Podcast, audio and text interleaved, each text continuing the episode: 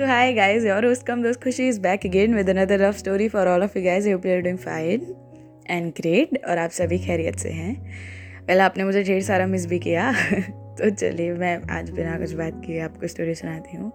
ये स्टोरी है निशांत और कामिनी की। कामिनी एक काफ़ी हार्ड वर्किंग सी लड़की थी लेकिन अभी अभी उसकी कॉलेज ख़त्म हुई थी और अभी उसने अपना जो मतलब काम ढूंढना शुरू किया था। तो वो वैसे दिल से काफ़ी काइंड हार्टेड टाइप ऑफ़ लड़की थी, मेहनती भी थी। तो उसने काफ़ी सारी कंपनीज़ में ट्राई किया, लेकिन उसे नहीं मिली। एक दिन उसे, एक कंपनी से आगे से लाइक आगे से उसे जॉब लेटर आता है कि आपको जॉब मिल गई है।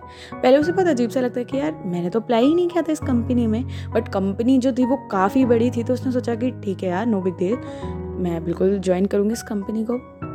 वो कंपनी ज्वाइन कर लेती है। अब काम ही करने लग जाती है। लेकिन ना मतलब जो और सारी लड़कियाँ होती हैं ना, वो उससे जेलस फील कर रही होती हैं कंपनी में। बहुत कम उससे बात करती ऑफ़िस में जो लंच होता है उसमें सब अपने फ्रेंड्स के साथ खाना खा लेते लेकिन वो बेचारी अकेली, उसे काफ़ी अजीब सा लगता है। लेकिन उसके पास कोई ऑप्शन नहीं था। एक बंदा था सिर्फ़, जो कि उसके बॉस का पीए था। वो उसके बड़ा मतलब ख्याल रखता था उसका कि भाई ध्यान से खा रही है, रह रही है, कोई प्रॉब्लम तो नहीं। हालाँकि प्रॉब्लम बेचारी को पर्सनली थी मेंटली थी कि लोगों से बात नहीं कर रहे, वरना अपने काम में वो बहुत अच्छी थी। तो अब उसको जॉब ज्वाइन किए हुए पंद्रह बीस दिन हुए थे। लेकिन ना, पता नहीं क्यों लड़कियों से बहुत बहुत ज़्यादा ऐसे हर टाइम उसे नीचे दिखाने की कोशिश करती। उसे बहुत अजीब लग रही थी ये सब चीज़ें। तो एक दिन क्या होता है कि उसका बॉस उसे बोलता है कि, उसका पीए जो होता है बॉस का पीए उसे बताता है कि भाई ऐसे ऐसे कामिनी को प्रॉब्लम हो रही है। जो बॉस था, वो निशान था।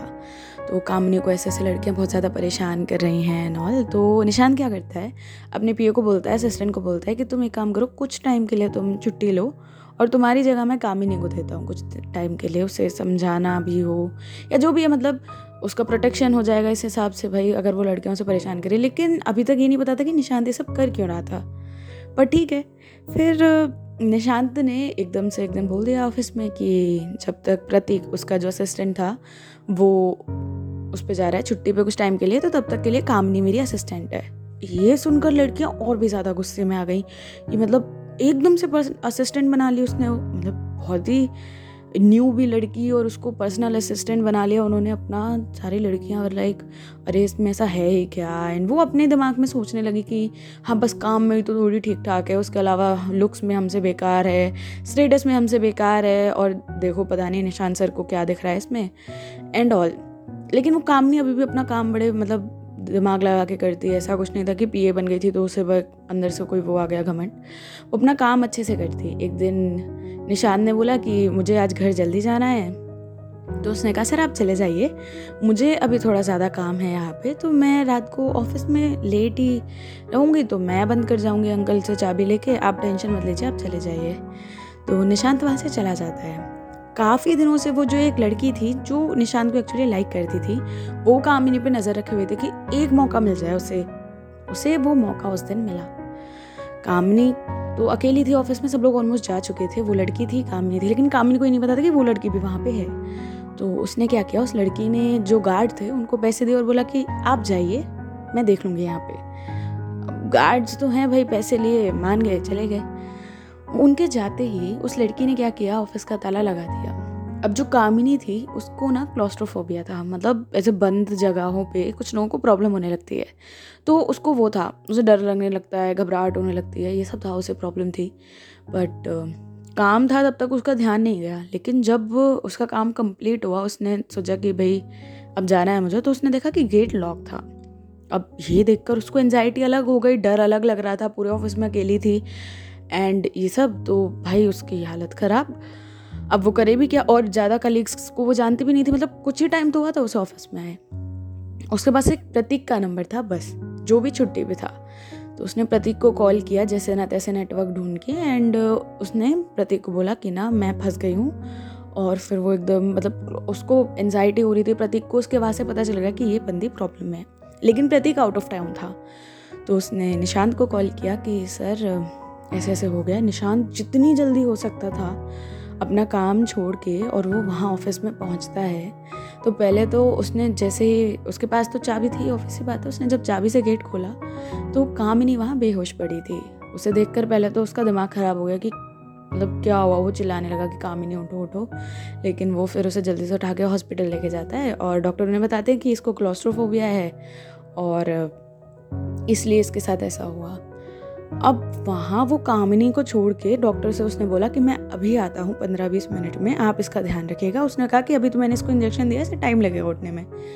वो गया ऑफ़िस उसने अर्जेंट मीटिंग बुलाई और सब लोगों को ऑफ़िस में इकट्ठा करवाया। उसके बाद उसने उस गार्ड को बुलाया और उससे बोला कि तुम मुझे बताओगे कि हुआ क्या? लाइक ये एक्सीडेंट नहीं है, ये मैं जानता हूँ। बस मुझे बता दो कि किया किसने है। उस टाइम पे निशांत का जो रूप था वो मतलब पूरे ऑफ़िस ने पहली बार देखा था। कोई डील भी हाथ से चली जाती तब भी वो इतनी बुरी रिएक्ट नहीं करता जितना बुरा उसने तब किया था। तो लाइक सब लोग डर तो गए थे, लेकिन भाई गार्ड ने तो बोल दिया कि ये मैडम थी, इन्होंने ऐसा ऐसा किया। निशांत को उस टाइम पे जो गुस्सा आया, उसे सब बिहेव नहीं करना चाहिए था, लेकिन उसने उसे बड़ी बुरी तरह से झाड़ा उस लड़की को, उसे जॉब से निकाल दिया। उसने बहुत मिन्नतें की कि, सर, मेरे पास और कोई जॉब भी नहीं है और मैंने बहुत मेहनत की एंड ऑल तो उसने कहा, ऐसा है, तुम अपनी जॉब को, अब अब मेरी कंपनी है, मैं जो करूँगा उसने उसको जॉब से निकाल दिया, काफ़ी गुस्से में।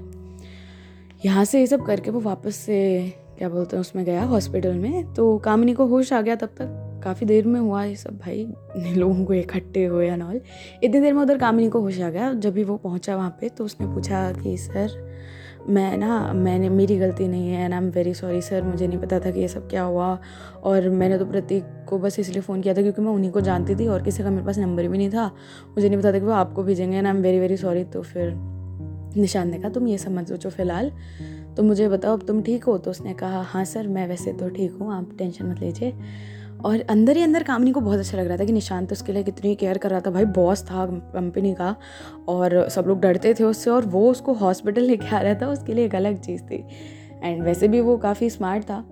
अभी बहुत नया नया ऑन्टरप्रनर था और इतना नाम कमाया था उसने निशांत ने इस इंडस्ट्री में तो वैसे बात है, वो उसके लिए एक आइडल था उसका। तो कामिनी खुश थी। अब कामनी जब कुछ, एक आध दिन की उसने कहा, निशानी की तुम छुट्टी ले लो। और फिर उसने जब वो काम पर लौटी तो सब लोगों ने उसे बताया कि उस रात हुआ क्या था ऑफ़िस में। अब कामिनी को ये चीज़ बहुत अलग, अजीब लगी कि मतलब ठीक है, मान लिया, बट अब उसने भी सब लोगों की तरह दिमाग दौड़ाया कि बात तो सही है। पहले मुझे जॉब लेटर अपने आप आता है, उसके बाद सर मुझे अपना असिस्टेंट बना लेते हैं, प्रतीक को कुछ टाइम के लिए छुट्टी देते तो ये सब, लाइक, समझ में नहीं आ रहा।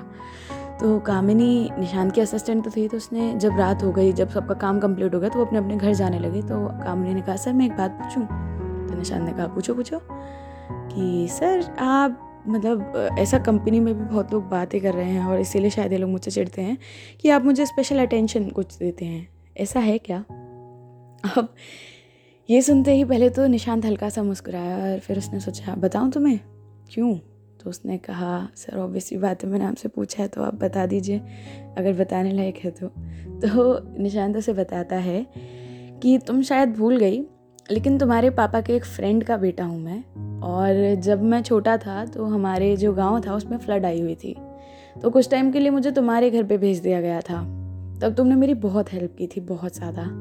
लाइक मुझे उस जगह के बारे में नहीं पता था, तुमने मुझे खूब उस जगह के बारे में बताया, अपने फ्रेंड से मिलवाया, अपने सर्कल में मतलब मुझे कंफर्टेबल फील कराया अपने एरिए में।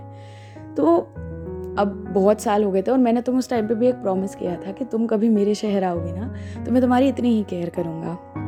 और देखो इत्तेफाकन जब मैंने तुम्हारी सीवी पढ़ी और जब वो सब पढ़ा तो मैं समझ गया कि तुम वही हो, लेकिन तुम मुझे नहीं पहचान पाई और फिर तुम्हारे काम मैंने अभी भी देखे थे कि एक दिन वो जो औरत थी, जो थोड़ी प्रॉब्लम में थी और तुमने उनकी हेल्प की थी, जबकि तुम्हारे पास खुद के पास ज़्यादा पैसे नहीं थे, लेकिन स्टिल तुमने उनकी हेल्प की थी। तुम्हारी ये गुड डीड्स ही हैं जो तुम्हें आज यहाँ पर तुम जिसकी वजह से हो। और फिर कामिनी ने कहा तो अब उसने सर से पहले तो तुम किया कि तुम वो हो। तो उसने कहा हाँ वेल बट तुम भूल गई, तुम कंपनी में हो। तो उसने कहा सॉरी सर सॉरी सर फिर जब कंपनी से बाहर निकले तो वो एक यू नो आप एक पुराना फ्रेंड आपको मिलता है अचानक से तो यू आर लाइक बहुत नॉस्टैल्जिक सा हो जाता है। सेम कामिनी के साथ भी हुआ उसने कहा तो आपने मुझे इतने टाइम से बताया कि नहीं था? और यार तुम कैसे हो? और तुम इतने टाइम से बट फिर वो, फिर उसे थैंक यू भी बोलते कि तुमने मुझे इतना प्रोटेक्ट किया, तुम्हारे कलीग से एंड ऑल तो thank you very much and then अब एक ही कंपनी में काम करेंगे सो ऑब्वियस सी बात है। फ्रेंडशिप अफेक्शन लव ये तीनों स्टेजेस में चलते हैं। तो हर इंसान इससे वाकिफ होगा।